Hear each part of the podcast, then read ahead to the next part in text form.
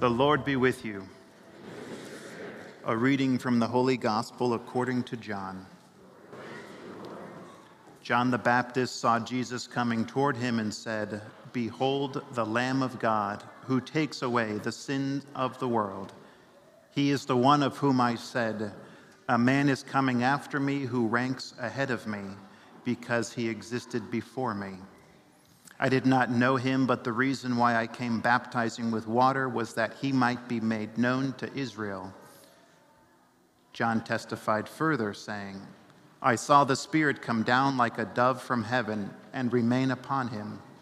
I did not know him, but the one who sent me to baptize with water told me, On whomever you see the Spirit come down and remain, he is the one who will baptize with the Holy Spirit. Now I have seen and testified that he is the Son of God. The Gospel of the Lord.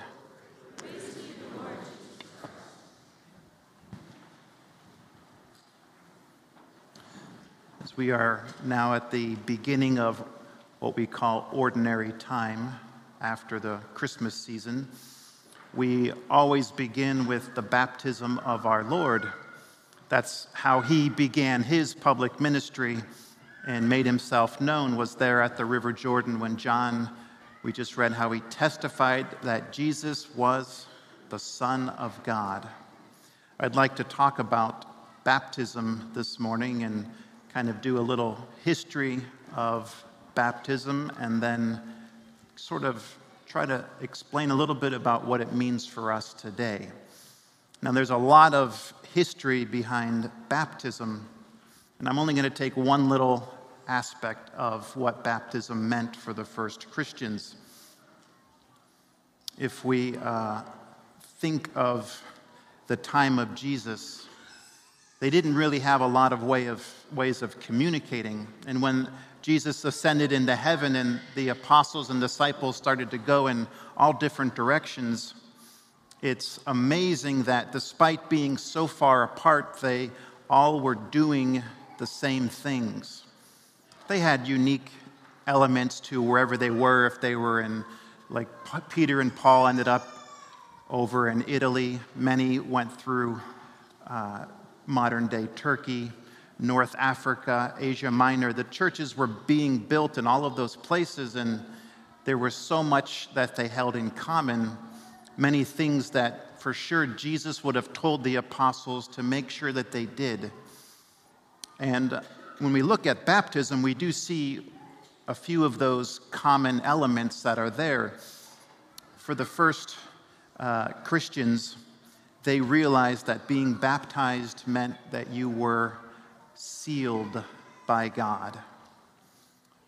If we go to the catechism just for a moment, I had to shorten the quote number 1216. It's homework for you later. You can pull out your catechism. Uh, it lists all of the names that we have for baptism. It's God's most precious gift, and you can see I took out a big chunk of names, and I'm interested in the last, the last four gift, grace, anointing, and seal that last word in particular. In Greek, seal, the word would be sphragis. And uh, I love Greek so much that I failed it in seminary twice, and as you know that, but here again, a couple words I know, sphragis, it's a seal. It would have been, it would have meant a few different things. We don't use them as much today, right? When you sign a letter, you just put your signature, which is kind of a modern day seal. But you would see if you get a fancy letter for a wedding, you might have a, a daub of wax on the back and there's a seal imprinted in the wax. It was a mark that signified who it was from or who it belonged to. And in the time of Jesus, for example, sheep would have been sealed or marked to, to make sure that everyone knew who the owner was. That's part of the reason the first Christians loved the image of Jesus, the Good Shepherd. Right? It meant you belonged to the flock of Christ.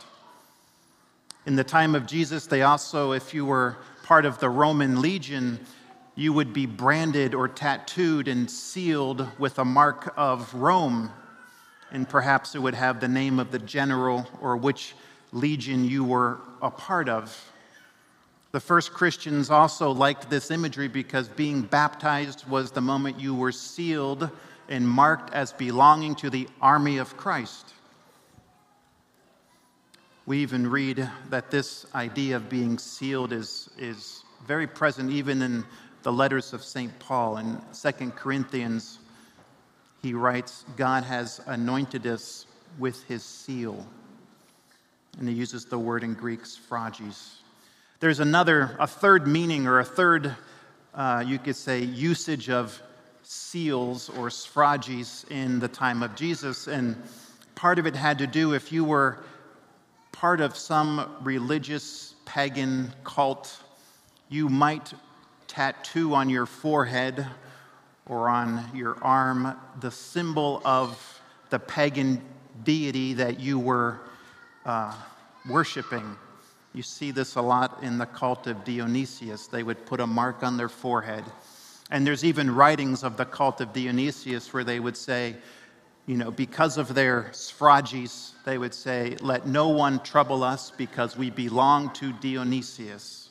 And that was what the mark meant. It's interesting, Paul even says this. He sort of is, maybe he's poking fun at them a little bit, but in Galatians, he says, taking their own phrase from that cult of Dionysius let no man trouble me because I have the marks of Jesus on my body. This idea of baptism being where you are marked as belonging to God uh, is also something important to remember when you read the book of Revelation. That last book of the Bible, it's full of all these crazy prophecies about like the four horsemen the dragon and the woman standing on the sun.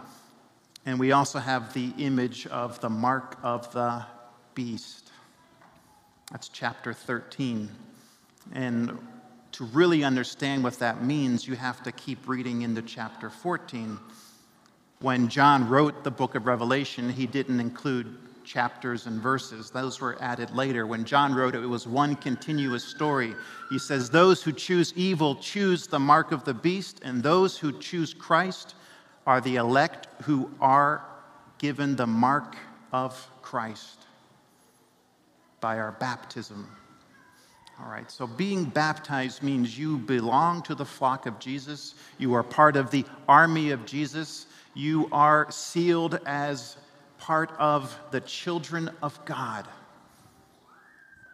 For us today, I think that's important to remember that by our baptism, and many of us here are preparing for baptism at Easter, to remember that by our baptism, we're called to be proud of what we are and who we are.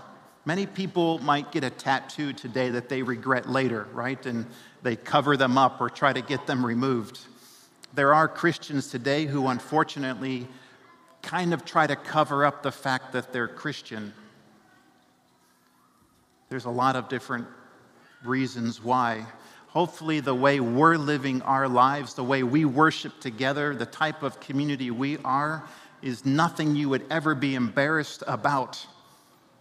Christ needs us to be his light in the world to, to not be afraid to show your, your mark of Jesus, right? That invisible, you could say, seal that we have, right? Part of that doesn't mean being someone who's always walking around with, you know, signs saying like the end of the world is near, repent. Doesn't mean being always judging and pointing out other people's faults. It simply means being a witness the world doesn't need more social media posts, it doesn't need more, you could say, tribal politics, but the world does need the witness of people who love God and love their neighbor. A Christian is someone whose life is beautiful, is good, and is true. We, we fight for our marriages, we take care of our family and loved ones. That's what it means to be Christian. It also should mean for us today that anytime we might have strayed a little bit off the path, to remember that we are part of the flock of Jesus, and he's the good shepherd. And remember what he said? He'll leave the 99. If one of us is in any way in need of him, he will come to get us. It's beautiful to be able to allow him to come and rescue you anytime you need that being rescued, for example, by our sacrament of reconciliation. Now, this idea of the mark, to just conclude, is also the basis of why Christians for 2,000 years have marked themselves by the sign of the cross. That's what you're doing when you make this gesture, right? It's reminding yourself and presenting to the world that you are marked for God, that you are baptized, you have been sealed.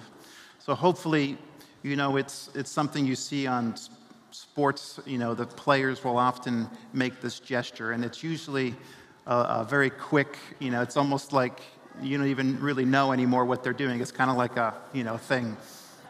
Hopefully, we don't do that ourselves, right? That's a powerful thing. And once you're baptized, you can do that and, and say those powerful words that mean something. Often, I think we maybe we don't cover up that mark, but we forget about it. And we let a lot of things in the world sort of distract us from the most beautiful part of our life of being children of God. And we don't make choices because of the light of Christ, but we get distracted with the things of the world. Those who have the mark of the beast, you could say, are the ones that in pagan times would have been filling the Colosseum to watch the Christians being martyred. That's a powerful image, the, the bread and games and circus of the Roman times. I love sports myself, and I was watching football yesterday, but how often sports, whether they're on TV or in college sports or our sports for our kids, become that which decides everything in our life. And I know it must be really hard because of that, and sports are wonderful, but sometimes perhaps that can take away from the beauty of just time together. Christians are men and women who understand the beauty of being over doing and having. That's another sign that you belong to Christ. So, my brothers and sisters, let us give thanks for this great gift. Let us pray for those among us who are preparing for baptism. And let us always, when we make that mark on ourselves of of the, the cross of Jesus, remember what it really means. In the name of the Father, and of the Son, and of the Holy Spirit, amen.